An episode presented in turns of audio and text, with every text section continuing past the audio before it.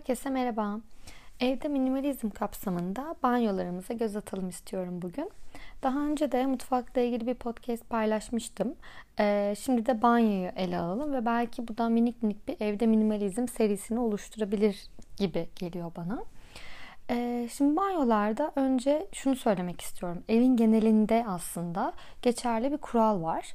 Ee, bir objeyi bir yerde görmekten hoşlanıyorsan yani mutluysan orada olmasından sana iyi hisler uyandırıyorsa veya bir anlamı varsa bir sebebi varsa bunun takibini de yapman gerekiyor. Mesela mumlar, biblolar, çiçekler e, bu tarz eşyalar hani dekorasyona yönelik de düşünebilirsiniz. O tarz eşyalar varsa eğer bunların işte tozunun alınması, e, düzenlenmesi, belli periyotlarda işte bakımının yapılmasına da dikkat etmeniz gerekiyor. E, genelde banyoda unutulan şeyler vardır. Ben hani banyomuzda ne var ne yok ha bakmadan önce bu unutulan şeyleri bir böyle kısaca üstünü geçelim istiyorum. Mesela süs sabunları. Ee, ben çok kolay vazgeçtim o süs sabunlarından. İşte düğünlerde, nişanlarda verilen süs sabunları, e, lavanta keseleri, böyle küçük küçük e, süs objeleri. Ben kolay vazgeçtim. Ee, size de önerim belki hani o sabunları bir koleksiyoner değilseniz bu anlamda hani bu size haz vermiyorsa düşünmüyorsanız bile bu konuda bir şey belki rendeleyip böyle küçük küçük e, kullanabilirsiniz e, çamaşır yıkamada vesairede. Küçük havlular ikinci olarak. Sepetlerde çok tatlı duruyor. Evet kabulüm ama tozlanmasına izin vermemek gerekiyor. Yani eğer onları e, kullanım dışında sadece orada süs olarak tutuyorsak kaldırmak gerekir.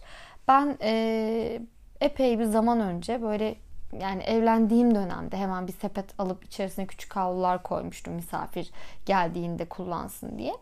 Ama e, yani çok verimli olmadı. Zaten hani yeni evlenmişiz. Böyle çok gelinimiz gidenimiz yok. Büyük şehirlerde tanınmadığımız e, hani böyle dostlarımız, arkadaşlarımızla vesaire zaten kalabalık olduğumuzda dışarılarda buluşuyoruz. Dolayısıyla onlar böyle tozlanıp tozlanıp e, duruyordu. Ben de gördükçe yıkıyordum. Tekrar yeniliyordum vesaire. Bu benim için bir iş yüküydü. Ben bunları ortadan kaldırdım. Tabii şu korona döneminde hani ekstra bir şey söz konusu. Misafir geldiğinde yine küçük havlulardan veya işte e, kağıt havlulardan böyle kenara çıkartıp koyuyorum. E, hani sadece o döneme özel belki koyabilirsiniz. E, biblo, sabun gibi yer kaplayan objeleri alternatif olarak başka bir şey ben e, önereceğim bugün size. Pek çoğunuzda görmüşsünüzdür böyle dekorasyon dergilerinde vesaire. Hani böyle aa ne güzel ya e, banyoları aslında oda gibi kullanıyorlar diye. E, bu fikir benim çok hoşuma gidiyor.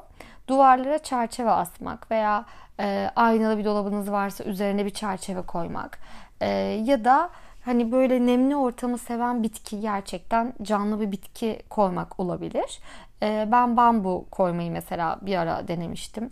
E, o da seviyor böyle yeri bu şekilde kişiselleştirip daha da hani iyi bir ortam ortam haline getirebilirsiniz. Ee, şimdi gerçek anlamda banyoda neler var ee, ona bakalım. Hani aklıma gelen böyle bir banyoda ne var e, şeyi olsun listesi olsun. Temizlik malzemelerimiz var. Ee, en azından benimkinde var.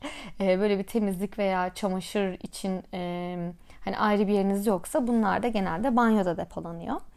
Kişisel bakım ürünlerim var e, havlular, şampuan, duş jeli, e, işte duş için sabunlar, tuvalet kağıtları, belki ilaçlar, saç spreyleri, işte saç bakım ürünleri, tıraş ürünleri, banyo tekstili, hani bu yer örtüsü, e, klozetin işte önüne falan konulan belki örtüler, ayak havlusu falan tarzı şeyler olabilir.